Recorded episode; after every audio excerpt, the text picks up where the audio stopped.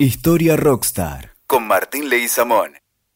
Hubo un tiempo que fui hermoso y fui libre de verdad. Guardaba todos mis sueños. Nos habíamos perdido por alguna calle de Buenos Aires, habíamos vivenciado tal vez alguna esquina de rock perdido y como en una temporada de alguna serie de Netflix que repasa eh, lo que ocurrió en capítulos anteriores, nos habíamos quedado en esta historia rockstar, en este tomo 1 que estaba terminando, en cuatro puntos de Buenos Aires, cuatro puntos que marcaban la identidad de, del rock nacional, del tango, de nuestro himno. Cuatro puntos de la ciudad que puede ser tranquilamente una recorrida turística. Podríamos haber empezado con el Ditela, en la calle Florida, en los 60 y Plaza San Martín. Después nos hubiésemos ido tranquilamente hasta el bar de la Perla del Once, ahí en Pueyrredón y Rivadavia, donde Tanguito escribió la balsa. Cruzaríamos por la mítica cueva en Pueyrredón y Córdoba, como para después terminar de una manera histórica, como una película de tango feroz, eh, con Tanguito cruzando que el amor es más fuerte en Plaza Francia. Así estábamos terminando el tomo 1 de Historia Rockstars y nos disponemos a caminar por el tomo 2 de un podcast que se llama Un tiempo que fue hermoso. Ahí vamos.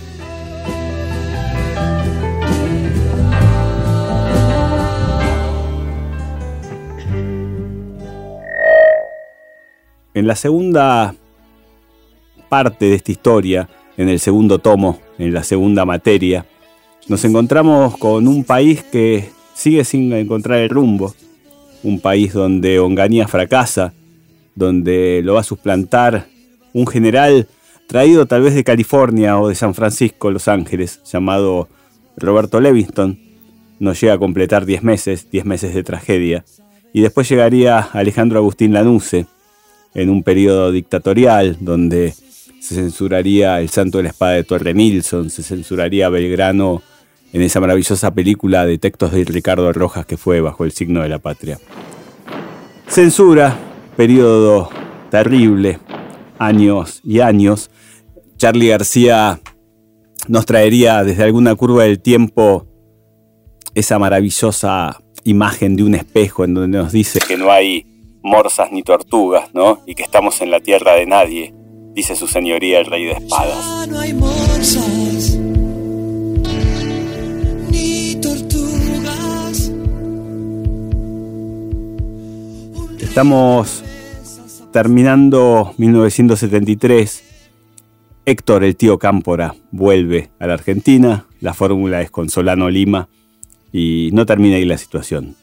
Asumen pero dejan, dejan pero asumen. Queda Lastiri como presidente interino y vuelve una nueva elección que consagraría la fórmula Perón-Perón, Perón-Isabel, en un Buenos Aires crispado, en un Buenos Aires emergente, en un Buenos Aires donde Seiza no era Ezeiza, donde Fabio no era Fabio y donde la crisis comenzaba a fragmentar la historia de un periodismo perseguido y proscripto durante muchos años. Revista Tía Vicenta, revista Melo, revista El Gráfico y revista Gente. Podemos plantear justamente situaciones 1973, 1974. Muere Perón y con él mueren esa mítica historia del peronismo que tal vez los twists lo pueden contar en 25 estrellas de oro. Eh, desde la cancha de Boca, el Cordobazo, las botas o los cuarteles, Juan Domingo Alpeón, y también esa situación de los twists Gardel y Perón en un sidecar con la ópera Vita. De la cancha de boca hasta el Luna Park. La juventud va coreando al pedo, pero temprano más. El rock nos presenta muchas postales desde distintos tiempos para poder contar épocas. Las tenemos que aprovechar, las tenemos que buscar. Podemos subir tal vez en ese sidecar con Perón, con Evita y con Rome y Silverio y Marzolini. Me parece que este periodo es clave para entender justamente los vinilos perdidos, para entender ese rock argentino en un tiempo difícil, que es el 74 al 75, al 76, donde la crisis eh, de identidad marca el escenario de crisis que se enfrentan de una sociedad civil cruzada, tal vez, ya no por las amnesias buscadas del siglo XIX, sino por las presencias, las diferencias y las voces silenciadas del siglo XX en momentos que todo cambió, en momentos donde el rock cruzaba, donde el tango no estaba y donde tal vez no existía el gran chabón que seguiría en los 90, pero aparecerían personajes como Papo cantando Un hombre suburbano. El hombre suburbano sigue su rutina. Que mostraba que en los barrios pasaban cosas, que seguían su rutina, pero entendiendo que el barrio construía un espacio simbólico donde podía encontrarse Eric Clapton, Jimi Hendrix, los enfrentamientos entre montoneros, la AAA y una sociedad que miraba y conducía a un país que lamentablemente se iba encaminando a, a los hombres de hierro. Buenos Aires ya no tocaba, Buenos Aires ya no sentía, Plaza Francia no era la misma, el Ditela no estaba, Piero cantaba desde viejas estrofas de, de los 68, de 69, en épocas que hablábamos recién de Onganía, que para el pueblo lo que es del pueblo.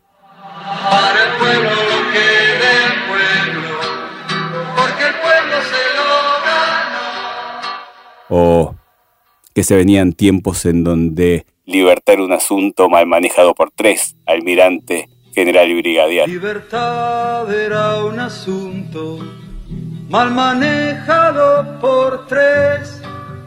Libertad era almirante, general. Tiempos difíciles, tiempos de radios, tiempos de modos no tan brillantes, lugares donde comenzaba a construirse la peor historia de la historia argentina de la década del 70 y los 80, que sería la dictadura del 24 de marzo de 1976.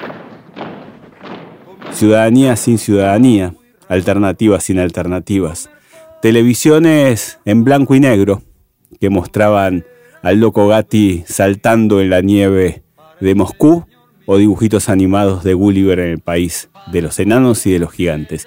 Metáforas tremendas para un Buenos Aires que empezaba a cerrar las ventanas, un Buenos Aires que se hacía oscuro, un Buenos Aires difícil, un Buenos Aires donde la imagen ya no era la imagen. Podemos jugar con el gran hermano, con el fantasma de la máquina, o tal vez con Brasil de Terry Gilliam. Buenos Aires no tenía ya lugar. Era un tiempo sin tiempo. Los tweets más adelante cantarían que se bajaban en Esmeralda, compraban un paquete de pastillas Renomé y aparecían cieguitos en Falcón Verde. Bajé en Sarmiento y Esmeralda, compré un paquete de pastillas Renomé. En eso siento que un señor me llama. Al darme vuelta me di cuenta que eran seis. Metáfora de ya en democracia que nos pinta lo que era ese momento. Estas herramientas nos permiten caminar por Esmeralda, por Corrientes y ver que las posibilidades para explorar un tiempo sin tiempo marcan las diferencias entre esa juventud paralizada que empezaba a hablar. Buenos Aires ya no era una divina comedia. Buenos Aires tenía telones bajos. Buenos Aires estaba fuera de sector, como cantarían los violadores. Hoy todo está fuera de sector.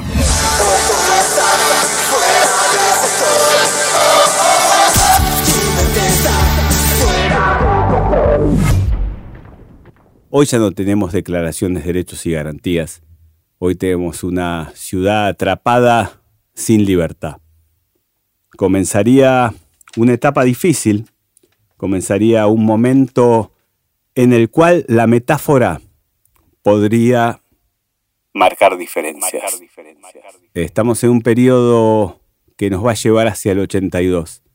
Estamos en un periodo del Mundial 78, del Mundial 79, donde la estrella no está más, donde arde la ciudad, donde todo es tristeza, donde en Buenos Aires se respira la grasa de las capitales, diría Serú Girán allá por el 79.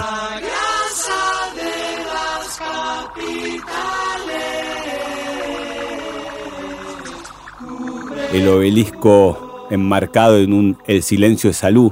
Es difícil hablar de un, de un rock contestatario, de una postal con tintas distintas cuando el obelisco, esa construcción tan que tanto nos identifica, que desde 1936 marca el tiempo de los argentinos, estaba con un tapaboca, podríamos decir hoy, más que un tapaboca, una mordaza, que nos decía que el silencio es salud. Si el silencio es salud, estamos en periodos donde hay sangres con sangres, donde la juventud sana y deseable, como decía Videla, no podía escuchar esta música, donde la grasa de las capitales se hace fuerte, ¿no? Eh, había racias, había metodologías de parar un colectivo, había personas que decían que la juventud solamente se inyectaba y el chiste de ese momento la contestación más rebelde era decir sí me doy, pero me doy con música progresiva. La música progresiva es lo que llamamos el rock nacional, ¿no? Eran tiempos difíciles donde la represión no evitaba que la comunicación eh, fluya en letras, letras que desafían un régimen que no admitía disensos y que silenció toda la prensa acerca de lo que estaban cometiendo. Mundial 78, Mundial 79, José Gómez Fuentes, todo está ahí, todo no está ahí.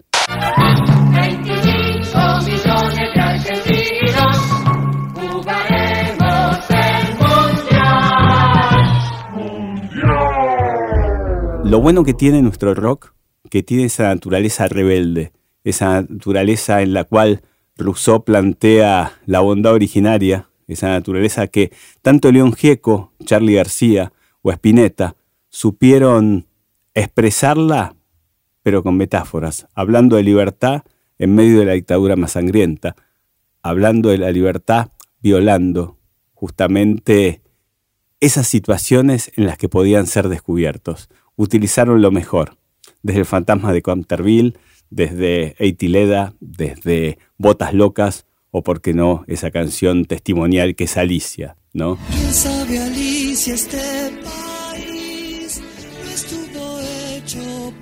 Había una mordaza que podía eh, ser eludida. Había una mordaza que eh, se podía decir cómo no decir lo que es la vida. Buenos Aires tenía justamente a estos rockstars que podían enfrentarse desde metáforas maravillosas a grandes valores de ayer, hoy y siempre, eh, de gozar un respeto desde el silencio, donde solamente algunos podían entender lo que pasaba. Hablamos de una, de una carrera interminable. Galtieri, Videla, eh, Macera, Agosti, Francinatra, Palito Ortega. Silvio Soldán, José Gómez Fuente. Y seguimos, y seguimos, y seguimos, y encontramos cosas que nos escandalizan, aparecidos, desaparecidos, profesionales, el ratón Mickey, DM2, Plata Dulce, Eva Perón, golpes de Estado, estados depresivos y Estados Unidos, tiempos tormentosos, relámpagos, películas que no eran películas, música prohibida para mayores en canales abiertos, y toda la historia en la cual la culpa la tenían aquellos que hacían música ya sea por el dulce leche, por las drogas, por los naufragios, por los Titanic, por, por el punk y por el no punk, por las astucias aztecas, por las maldiciones indias, sueños y recursos de canciones, en la cual, como diría Charlie, los pesados, mi amor, llevan todo ese montón de equipaje en la mano. Si los pesados, mi amor, llevan todo ese montón de equipaje en la mano. Tiempos en los cuales era difícil entender cuáles eran las mañanas, o mejor dicho, esperar el milagro, ¿no? Como alguna vez cantó las pelotas mucho más adelante en nuestra historia. Esperando el milagro. Creo que tanto Cerú Girán como León Gieco, como Spinetta, como Riff también, cuando aparece, van a marcar textos que no son manuales, van a marcar las calles que desarrollan nuestra historia argentina.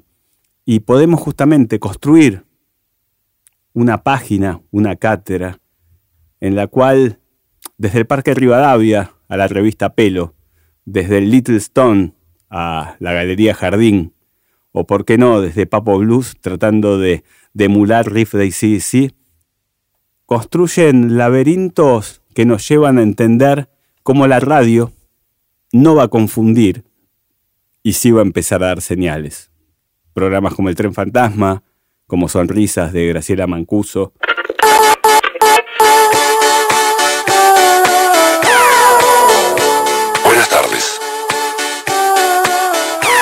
El tren fantasma te saluda.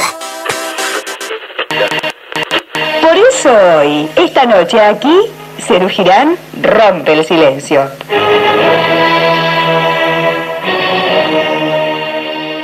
O por qué no, ese, esa vieja curva del tiempo donde algunos nos dicen que estuvieron y otros dicen que no, donde Andy Summers, de The Police, le pega una patada a un policía porque se para del escenario de mala forma una chica. Todo empezaba a construirse de otra manera. La resistencia, el pogo, las remeras, los pelos cortos. Todavía no hablamos de raros peinados nuevos, pero sí hablamos de personajes que empiezan a escribir de otra manera. Personajes que empiezan a plantear justamente la metáfora y la retórica de vivir al sur, de entender cómo tener viento de cola en viento en contra. El tomo 2 nos ofrece justamente estas historias. El tomo 2 nos va llevando a momentos tristes, a momentos que nos van a interpelar, a momentos donde la gente del futuro, como decía Miguel Cantilo, todavía no estaba preparada para laberintos con censura.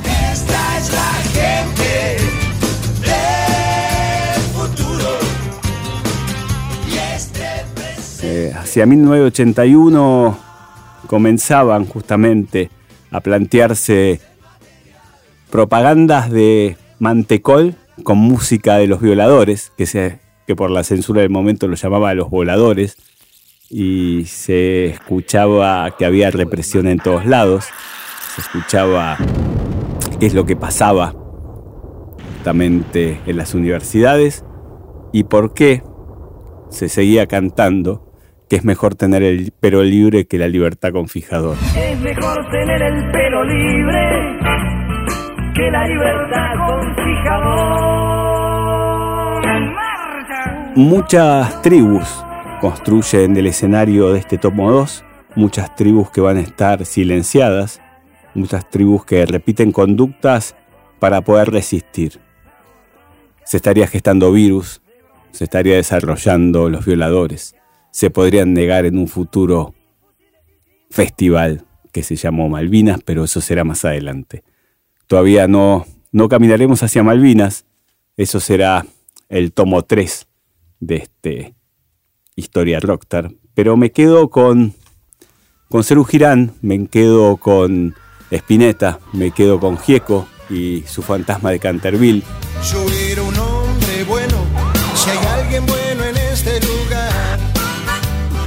Y también con esa tendencia que sirvió como escape, como ese Winston Smith en 1984, el libro maravilloso de Orwell, donde se busca poder esquivar al Big Brother, se busca poder encontrar el fantasma de la máquina, como diría De Police en su momento, y se busca tratar de sobrevivir, ¿no? Estamos caminando por el Parque Rivadavia. Estamos terminando este tomo 2 de Historia Rockstar en Hubo un tiempo que fue hermoso. Vemos todavía colectivos que son parados por la policía y se bajan extraños de pelos largos. Vemos tatuajes que aparecen, que pueden decir virus, que pueden decir los violadores, que pueden decir no bombardeen Buenos Aires. Estamos terminando esta idea o esta aula. Acaba de sonar el timbre de un tiempo que fue hermoso, tomo 2.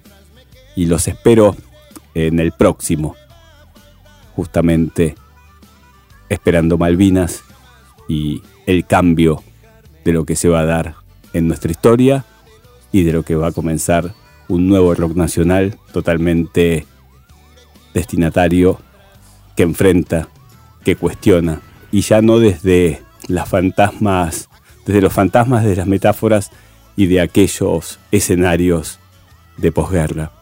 La guerra de Malvinas va a llegar y va a tomar al rock por sorpresa. Veremos cómo un chalchalero no es un Rolling Stone, como cantaría Divididos.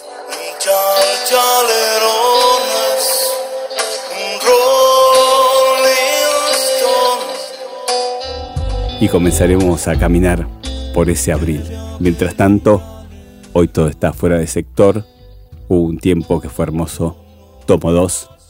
Martín Leizamón para Historia Rockstar. Escuchaste Historia Rockstar. WeToker. Sumamos las partes.